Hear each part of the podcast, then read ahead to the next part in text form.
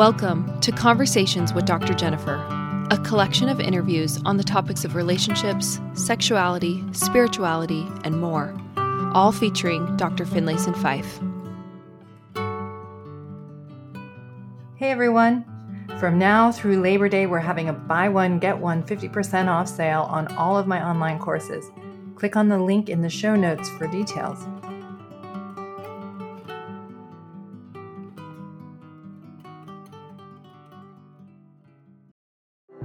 All right, you guys, welcome to the podcast episode this week. This week, we get to have an interview with Jennifer Finlayson Fife, and I'm so excited and so grateful that she is here. If you follow me on Instagram, you see that I reshare her stuff all the time.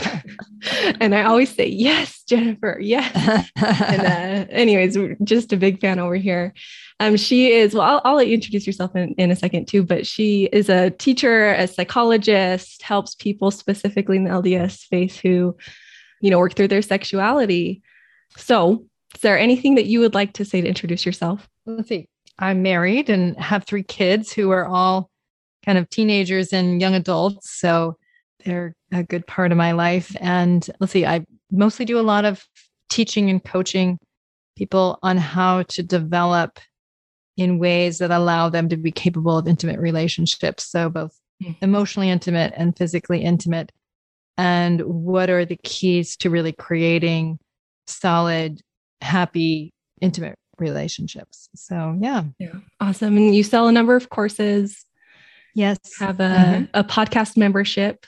Mm-hmm. That's right. So, I, I have the podcast archive, which this will be on in addition to yours. So that's just the interviews that I've done with lots of different people. But then I have something called Room for Two, which is a subscription podcast where I'm doing coaching and working with couples on issues in their relationship that are interfering with their happiness. And so I'm helping people to deal with what's going on in their sexual relationship or what's going on in their relationship with their in laws and how that's mm-hmm. interfering with their happiness, that kind of thing.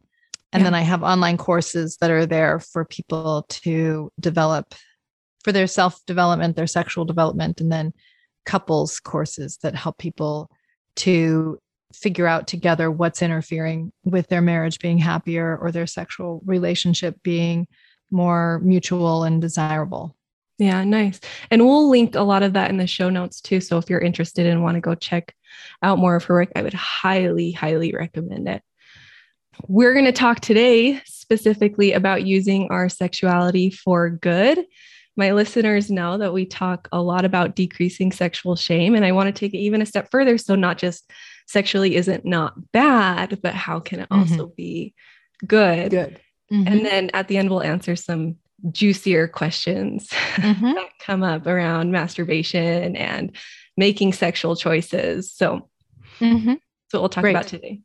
So first, first question, first thing I'd like to discuss is just, you know, sexuality. It tends to get a bad rep especially among men. Mm-hmm. And so, if we talk, you know, taking it a step further, how can sexuality be good? How would you answer that?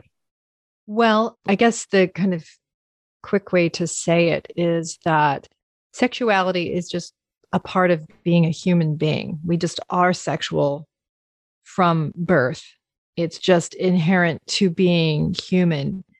And so, if you are relating to your sexuality and your embodiment and your partner, your spouse in loving ways, right? Through your sexuality, that will create good.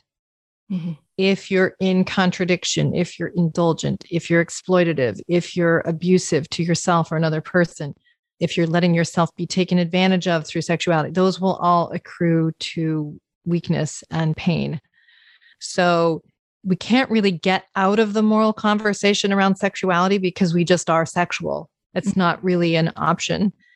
The question is whether or not our choices are creating strength and peace within us and in our relationships, or are they creating division and friction and fear? Then it's working against us. So it's one of those things you can't just escape it because even saying I'm not going to deal with my sexuality can accrue to your weakness and unhappiness in a relationship. Yeah. And, and a lot of my listeners know that too. Even when they try to push it away, make it go away, typically mm-hmm. porn use will increase down the road. Mm-hmm, mm-hmm. Too. And, yeah. and what a what a different perspective that is too, that other than, you know, any sexual experiences we do have with our spouse or our person, it's not just to tame right. something that's there, but it really can create goodness. That's that's right. So exactly a lot of people are operating from the model that sex is this necessary evil. Yeah. And I think as you're alluding to, a necessary evil in men in particular. Like women are better because we're less sexual, that kind of idea. And so men are these hedonistic self serving sexual beings. And so we maybe create good by helping them manage this yeah. negative part of themselves. and, you know, I work with a lot of people who kind of do see it that way. Like I'm putting out so that you won't look at porn. Yeah. And therefore I'm doing something good. Mm-hmm. But it's mm-hmm. just a very, very limited idea. And also the idea that sex is inherently indulgent and bad, and that sex, in a way, is stronger than the man himself Mm-hmm. Therefore, he needs a woman there helping him manage this beast.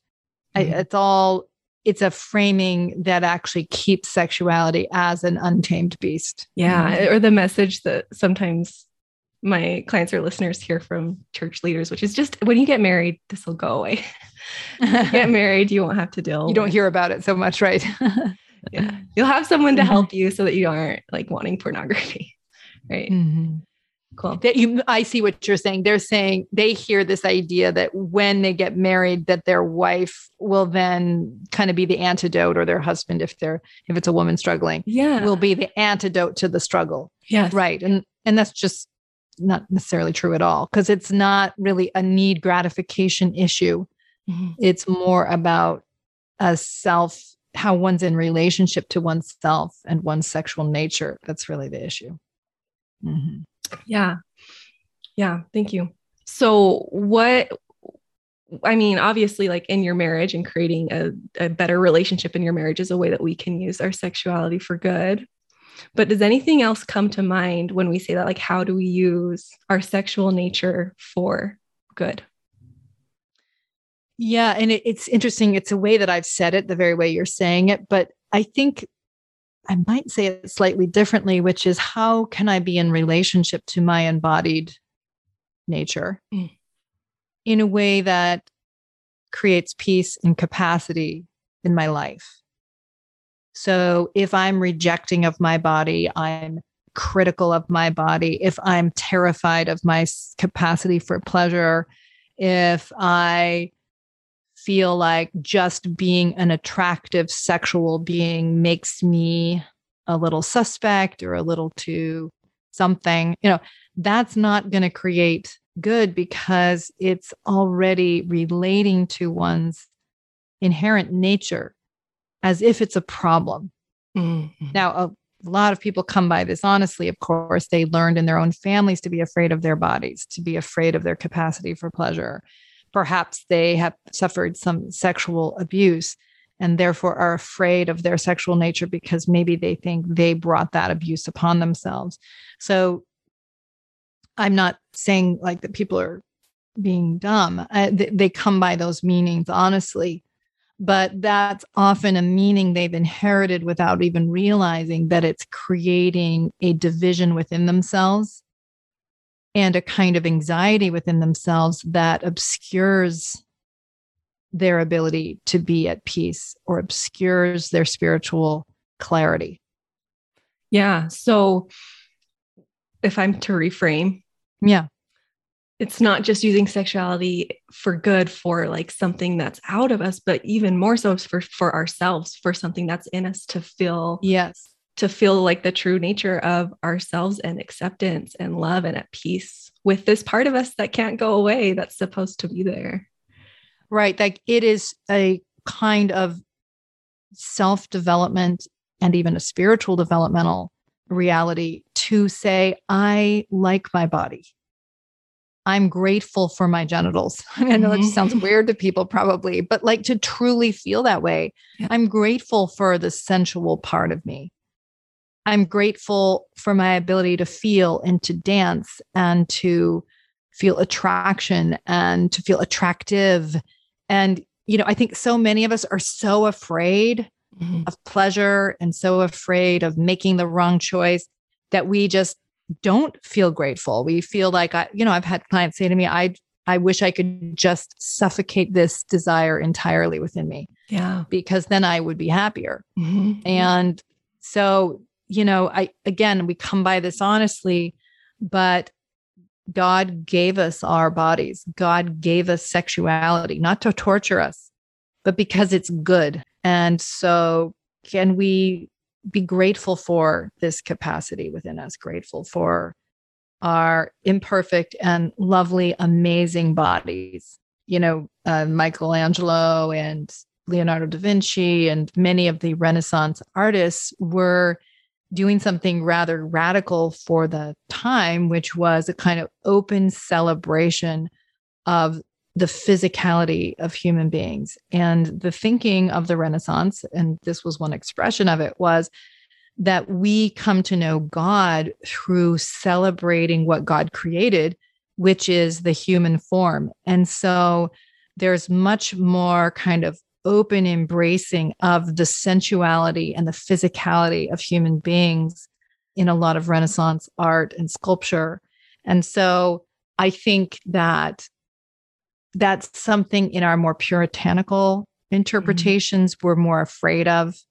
I think we kind of give the Puritans a little bit of a bad rap, but, but I think because I think there was also room for sexuality in a way. It was more Victorian where there was more anxiety about sexuality. But there is a kind of fear of it that it will bring us down, that it will make us irrational, that it will just be destructive. And that fear actually interferes with us making solid, wise decisions. Right. If we think, oh, it's bad if I like sweets, it's bad that I even want them, that's a horrible, shameful thing that actually makes you less able to make solid decisions around your relationship to pleasure with food because you're so busy shaming and hating yourself rather than no my ability to have pleasure through food is a great thing but i don't want to be decadent and so pleasure focused that I undermine my happiness, nor do I want to be so repressive and afraid of pleasure that I undermine my happiness. Mm-hmm. So, how can I be in relationship to a pleasure that accrues to good things in my life? I think that's the framing ideal. Yeah. And so I can hear people thinking, I can hear my listeners' thoughts. Yeah. Where they're like, okay, but like, what if I'm single? like am am i yeah. not just supposed to like what what do i do with this if i'm single? And i and i've been taught all these things.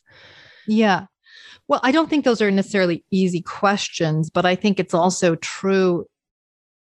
I'll say one thing and then i may back it up a little bit but sure. you also have to deal with your sexuality and make wise choices with it even when you're married. Okay. So i'm not denying that there's a different context if you're in an active meaningful sexual relationship because you there is a different context. And so i'm not denying the biological pressures of sex that do exist. But one of the things that i see go terribly wrong in marriage is that people think well now i'm married and now i don't you're now my legitimate outlet wife for example. Now you know i I have needs now and I can't manage myself. And so you should be managing it for me. The point I'm trying to make is that we are always, always moral actors and responsible for what our choices mean for us. And that's true in marriage also. And that may be like somebody single might be like, well, duh, of course it is. But no, but I do, I do get messages of people saying, well, my, my spouse won't do X, Y, or Z. So what am I supposed to do? Right? Exactly. So this is where I see a lot of people coming to me because they're trying to get their spouse to be the right spouse rather than kind of tolerate the moral decision making that's inherently theirs if they're in a marriage with somebody who doesn't like sex or doesn't want to have sex or whatever it is. So we are kind of always up against, or you can be attracted to somebody else while you're married, or you can even be in a good sexual relationship and still want to look at porn or still want to have an affair, meaning people have lots of moral decisions that they're up against. And this need gratification model is not very helpful. Yeah. right? That's this idea like once I get married, I'll have my needs gratified. Therefore, porn won't be an issue anymore. And you know the the spouse is supposed to be the need gratifier and she's doing a terrible job. Mm-hmm. that if you make it about need gratification your spouse doesn't feel desired because they're just a they're just there to manage a need. Yeah. Where the marriages that thrive are when people can really make deliberate and thoughtful choices about loving through their sexuality about who they're going to be that creates something strong within them and in their partnership. And so that's an active process of making decisions. And I think a lot of times people ask me this question because they're saying, well, well, tell me what's the right thing to do. And I think the only thing I can say is you are up against moral decisions around how you're going to be in relationship to your sexuality as a single person but shaming it i don't think would be a good idea. Being deliberate and thoughtful about your choices and what they accrue to would be a good idea. And the more that it's your decision the less it creates limitation within you. So when i was doing my dissertation research i was interviewing lds women who had grown up in the church and talking to them about their premarital experiences and then what their transition into marriage was like. A big finding or variable was how women thought about their choices premaritally had a lot to do with what sex meant to them in marriage. So there were some women who had a lot of shame around sexuality, shouldn't do this, sex is a bad thing. They were actually the least able to manage the pressures around sexuality premaritally because they felt so much shame and anxiety about who they were and then they were kind of being sexual maybe then when they didn't even want to to try and earn a guy's approval and that kind of thing. And then they felt like this terrible thing i don't want to bring this scary bad thing into marriage. I want to keep it outside of marriage because it's a bad thing in my life. Women there were women who were conservative in their choices out of kind of rejection of sexuality. They also didn't transition well. Then there were women who were rather conservative in their choices premaritally. Like they made a decision, like, I don't want to do A, B, and C. I want to preserve it for a commitment. Mm-hmm. But that was out of a place of self definition, not out of yeah. shame and fear. Mm-hmm. And so, like, they moved very comfortably into marriage because it was like, okay, this is what I want. This is, I never had an issue with being sexual. I just was being deliberate in how I made choices. And this fits what I desire. And so it was all there for them, right? Yeah. Because it wasn't put underground under, you know, heaps of shame and rejection and fear. And so that deliberateness and that kind of conscious, if you think of yourself as the driver and the architect of your life, it has a much different impact, even when you're making sacrifices or you're making inconvenient choices. Knowing that you're the one defining your life is the biggest and most important variable. Yeah. So something I say is instead of like, I can't, I can't, I can't, I can't, like, how about I'm choosing not to? Are you choosing That's right. To? Like, what are you choosing? Absolutely. And exactly. that'll give you the energy that you actually need to, yep. to make those right. decisions. You can't change out of the I can't long term that's right. And I think That's what right. keeps people from that is is what you were talking about a minute ago is like the the need based ideas and conditioning we have around sex. Yes. yes. Like I need it. And yeah. And and so can you talk about that for a minute and expound on that? Like, is that true? What can we switch that to? Well, well, I wouldn't I would say you don't need it in the in the true biological drive sense. That is anything that's actually a drive you need to live. So, food is a drive, it's also a part of thriving. Sex isn't a drive in the technical sense. You don't need sex to survive. And as I've sometimes said, if you did, you'd see a lot of dead people at church. a lot of people are not having sex. And now you, I think you do need sexuality to thrive. And I don't mean to say that you can't thrive and not be in an intimate relationship. There are many ways to thrive. I think that, you know, the happiest people are in an intimate relationship emotionally and sexually. And probably the embracing of yourself, like you were talking about. Yeah, like you can bring your full self to a relationship. So it's definitely a part of thriving. And I don't dismiss the desire for it on any level. Mm-hmm. And I also don't dismiss the biological pressure that's there. Mm. And I'm not I'm not here saying like good people would never uh, touch themselves. I, I'm not taking that position. Yeah. But always thinking about what is what will create the most peace in my life and how do I handle my embodied sexual sensual nature in ways that I feel good about in the relational context I exist within. So yes, it is a part of thriving and I can certainly understand why somebody would want to be in a meaningful intimate relationship because it's it's really a part of happiness and joy to create it if you can. Yeah thank you. Which kind of moves us to making these decisions. Mm-hmm. and how can we make decisions that are based on our integrity especially when we're not taught especially like i'm thinking from the lds church point of view. I have listeners from from all different types of religions mostly conservative religions but i mean people aren't telling you exactly what to do with your sexual no. life. And they shouldn't sure. be. They shouldn't be. They shouldn't be. Right? Right. Uh, so but we want someone to tell us exactly what to do. So maybe we'll we'll hop into these questions that i have from a few listeners sure. and discuss these. So so this first one says I want to quit viewing porn, but I don't know if I should also cut out masturbation. I keep going back to For the Strength of Youth pamphlet that says not to do anything to arouse these feelings. For those of you who are members of the church, it's just a, a pamphlet for youth to help help them, you know, have good values and stay clean. Morally, morally clean. I don't know if I mm-hmm. like that word. Yeah, yeah. I might. yeah, I, yeah. Help them to make sexually conservative choices. That's a much better way of saying it. Yeah. I could feel myself go. okay. Anyway, so the the question continues. But over the years, I've heard differing opinions about masturbation.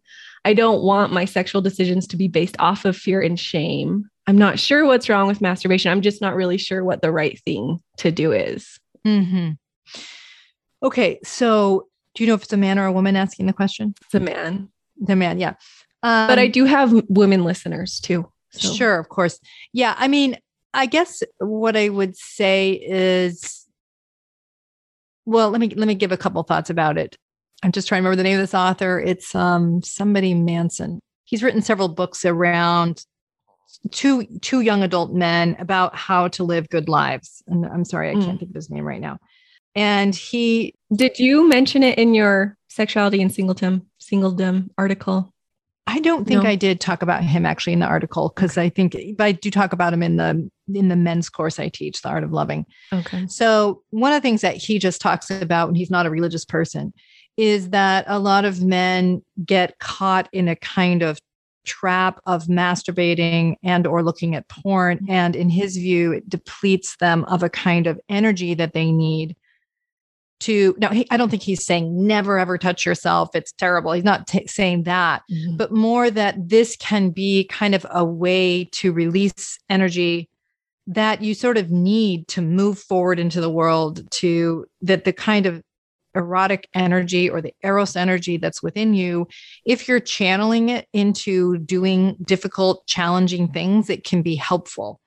And if you are like always sort of in this kind of coddling place around your sensuality and your pleasure, you can actually deplete yourself of some of the psychological energy you need to go do challenging things. Because mm-hmm. the kind of one of the theses of his book is that moving into challenging behavior and going towards things that scare you, developing yourself outside of your comfort zone is what's going to develop psychological capacity within you. Mm-hmm. So he's not taking in any way a shaming position, but much more pragmatic in yeah. saying, in a world in which porn is highly available to all of us, just like I would say Instagram and all these kinds of instant pleasures are available to us, a lot of us are throwing away our capacity at the kind of more immediate gratification that we can get. Mm-hmm. So I think that a lot of people use porn and masturbation and a lot of things, food, sure. Instagram, social media, shopping, you know, uh, shopping, all kinds of behaviors that we use them to kind of get a sense of of an antidote to the anxiety of living. Mm-hmm. And a little bit of pleasure is good. You know, a little bit of comfort as we're doing hard things is a good thing. But when we are kind of using it as a fast way to kind of just get a sense of ease, it actually infects our ability to go forward and create capacity in our lives and in ourselves that helps us live meaningful lives, be capable of an intimate relationship. You can't be capable of an intimate relationship if you haven't developed a self to share. Yeah. yeah. And so if if you're too too busy kind of keeping yourself out of the struggles of life, then that's a problem. Yeah. On the other hand, I'm not taking a, you know, simple minded if you ever touch yourself uh, that that's inherently bad and wrong. I, I just don't take that simple minded of a view. Yeah one of those things again where you have to look at yourself and Right. What does it mean for you? What are you doing? Right. If you using it to consume versus creating, like spending most of our lives consuming in this sexual yes. way instead of creating what we really want. Creating a good life. Exactly. Yeah, that might be something to look at. Right. And that's where we because there's even... another extreme version of it too. Because I've worked with clients that were like so terrified of arousing any sexual feelings yeah. that they wouldn't go on a date they wouldn't touch mm. themselves when to clean themselves in the shower you know that that kind of thing because they were so afraid that any sexual feeling would make them sinful. Now of course that's you know like kind of ocd that's a high level of anxiety but you know there's a spectrum between those two realities. And so finding this balance of how do i i'm less concerned about how, do you ever touch yourself or do you ever masturbate and are you living a meaningful, good life in which you're moving forward, doing challenging things, have self respect, feel good about the life you're living, feel capable of being known by others? Any extreme of this works against our ability to integrate our sexuality and our spirituality. Yeah, beautiful. That's that's a great way of saying what I really try to embody here in the podcast is less this is bad and more are we creating the life that we really want to that's right and that's right learning the skills to stop feeling like we need to indulge or consume yes. more than what exactly. is good for us Exactly. I think a more positive message for like adolescents or young adults than never touch yourself, it's terrible, it's mm-hmm. is instead the idea of what is it that I desire? Mm-hmm. Now most of us desire the ability to be in a loving sexually intimate relationship down the road, to be in a meaningful, committed partnership. So then the question is is what I'm doing leading me closer or farther from that? Because that's very different than, oh, I'm that makes me so terrible. Instead, yeah. like, I don't want to do this because I think this is interfering with me living the way that I would want to live to choose to be able to choose somebody who's well developed and be choosable by somebody who's well developed. Yeah. So it's it's reframing it in terms of desire not shame and prohibition. Yeah. Yeah and, mm-hmm. and a great way to to bring it back to this idea of using our sexual energy to go out and create this life that we want that builds us as a person that yes. like you had said before correct me if i'm saying this wrong where where you go out and create and develop to become someone that you would like to be in a long-term committed that's right. exactly because we tend to choose at the level that we have developed ourselves. And so yeah. you want to be attractive to other people that are also developed themselves right? Because otherwise you'll create a kind of need needy relationship one where you're either looking to somebody to give you a sense of self or looking to provide it for somebody because you need to feel strong stronger than they are. But those need based dynamics that are very common undermine desire and intimacy in marriage. And so that self developmental phase that single people are in is a very precious and important time for preparing oneself to be capable of intimacy in marriage you continue to grow when you're in marriage. So that's okay that we all are in development even when we get married. Mm-hmm. But, you know, the more that you've developed a self you respect and feel good about, the more capable you are of creating an intimate partnership that you respect and feel good about. Mm-hmm. Yeah. Love that. Thank you. Now, if I, I want to reframe reframe this question a little bit too, because this is also something that I hear often from people is woke up in the middle of the night and I feel horrible because I had a moment and I masturbated. And I do this about two times a month. And what's wrong with me? And I'm, I'm just, what would you say to someone? Just sounds maybe- like you're a human being. and, you know, yeah, your body. So, so there is a biological basis for sexuality. And especially in young adulthood, that those desires, that biological reality is pressing itself upon you, right? Mm-hmm. So to be looking for some release is normal. Mm-hmm. Right. And this feels different than what we just talked about too. This is, yeah, this is might not be something that's keeping you from creating great results in your life. Yeah, a hundred percent. Like this is more like your body is looking for some release and when you're half asleep it's you know or how you know you're you know this is similar to a wet dream yeah. it's some physiological release and it sounds normal and healthy and certainly okay yeah right that's part of accepting your sexual nature yeah if that if that makes us feel somehow shameful or bad that's that in my view is more problematic mm-hmm. rather than yeah i'm i'm a sexual being who's in a period of celibacy this is not shocking. Yeah. right. Mm-hmm. Yeah. I've chosen celibacy. So this isn't weird. It doesn't make me bad. And I can be okay with that as I'm making these deliberate choices. Yeah. And I love to, that reframe there too. Mm-hmm. Like I've chosen to be celibate and this is uh this is a natural reality that's going to come out of that chosen celibacy. And some mm-hmm. of us just need a little bit better sex education as we're yes, so that we that's right. That's right. We see it that exactly. Way. Yeah. Yep. Yeah, because because I, I want to make sure to differentiate between those two because I, I have listeners who are on both sides of yes. Yeah. Is there mm-hmm. anything you would say because you asked, well, is this a male or a woman who has this question? Is there anything you'd say to a woman? Well, I was just in particular thinking of the author who was speaking to men. So he was just talking about this kind of you know that in his view like refraining from masturbation actually helps you have more of the drive and the courage that you may need so he was actually putting it as more of a strategy i think with women you know interestingly my, now my dissertation was a qualitative study so i don't have like huge numbers that then can say this applies to the population of religious clients as as a whole but interestingly, women who transitioned most comfortably into marriage all had masturbated as adolescents. Now, many of them had decided, you know, like, and the other thing that's very important is they saw it as a positive thing. So that is to say, they they maybe didn't think, hey, I should masturbate, no problem, but they saw their capacity for pleasure as a positive thing. Mm. They were excited about it. They thought, you know, I look forward to being able to be sexual someday.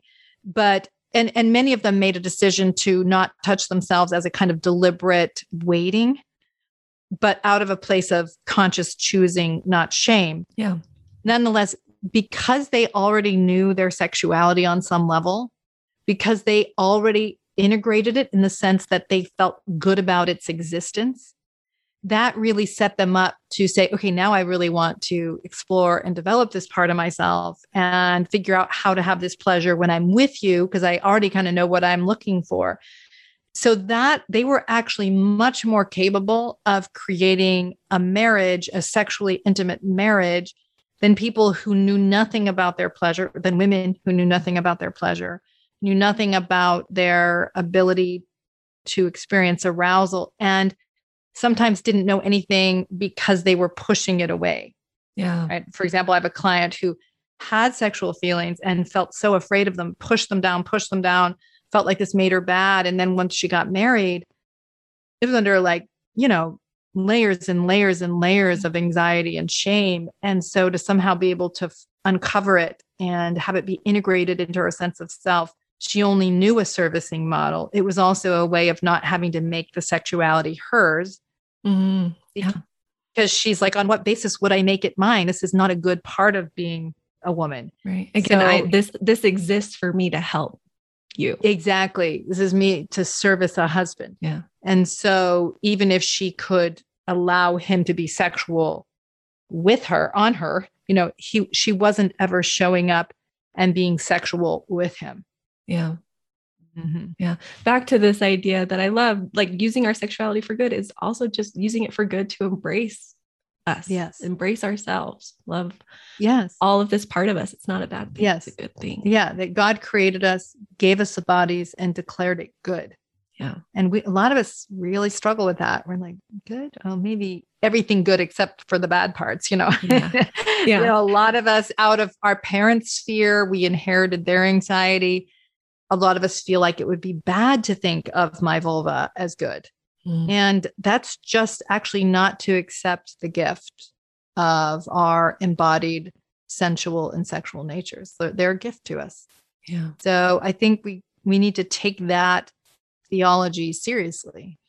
Yeah. And for my listeners who just encourage you to maybe start to open your mind and be willing to see things a little bit mm. differently around your sexuality and like what if it was true that my sexuality was from god what if mm-hmm. it wasn't a bad thing could it be true i well, always... i think a way i would say it is our bodies are from god so kind of mm. no matter your faith if you believe that you're here and God is overseeing this project, that your embodiment is meant to be, it would be a pretty cruel God to give you a body that you should then reject. Mm-hmm. Does that make sense?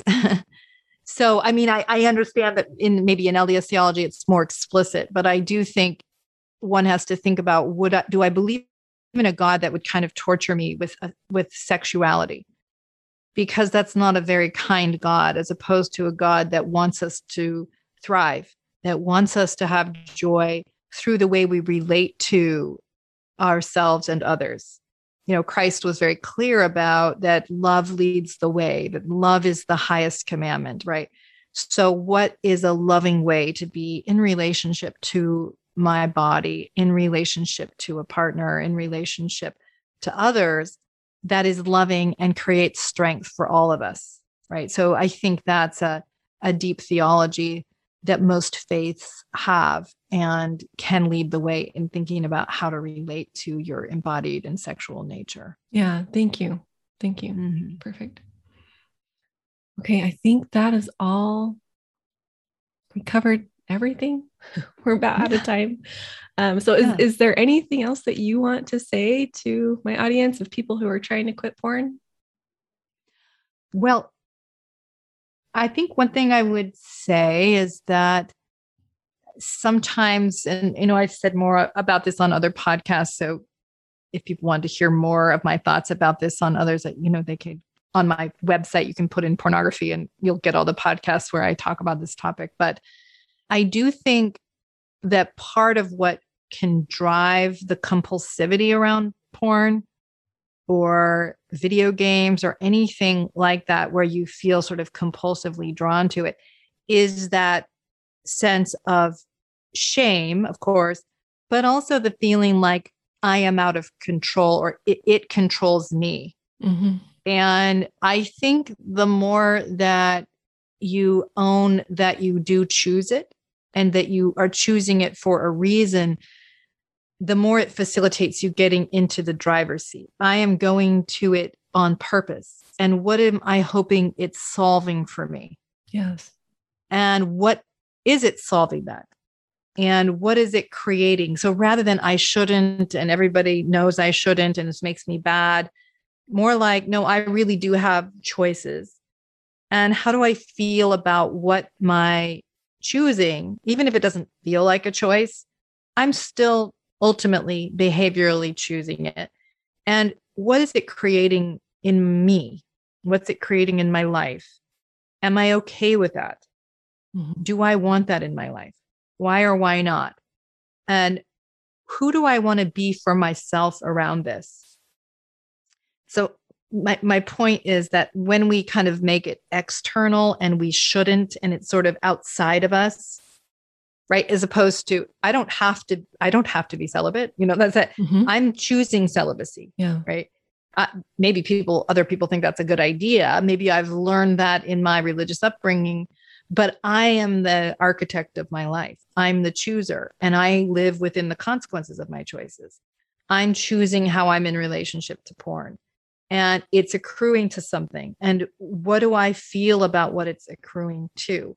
Because the more that you are seeing yourself as the actor and the one living in the consequences, the easier it is to make different choices because you see yourself as the architect, not someone being acted upon and in this kind of external locus of control, because that drives a lot of self hatred and compulsivity. Mm, yeah. So maybe if I had to re-say it, is mm-hmm. neutralizing it a little. And so mm-hmm. it's not so shameful or yeah. so good, but it's just a choice. Mm-hmm. This is what it accomplishes for me. Maybe I escape this pain mm-hmm. for yeah. Here's the upside. I, here are the downsides. Yes. Now, which one do I really want? And can I live with the upside and the downside? And if not, why not? What is? It's a very kind thing to do for oneself, actually, to really be more thoughtful about. Do I like what this is? You know, I try to never say to myself, I can't have a piece of chocolate cake because yeah. then I'll eat it. I'm much more likely. or know, then I eat the whole cake later. yeah, exactly. Or like I'm a terrible person because I ate a piece of cake. Well, that's more likely to a second piece. Then just like, no, how, who am I and how do I want to be in relationship to these pleasures and what will create the, what will allow me to be the person I want to be. So the more it's in this, I'm the decider. I'm the chooser and I live in the consequences. I alone do. That makes it easier. Now, there's a lot more to say on this topic, but that's at least just shifting it from the external to the internal is a very important first step. Yeah. Thank you. Mm-hmm. That's super helpful. Thank you for everything that you've shared today and for coming on the podcast. Just awesome. Thank you so much for listening. If you enjoyed today's episode, we ask that you please rate, review, and share the podcast so that more people can find and benefit from Dr. Jennifer's work.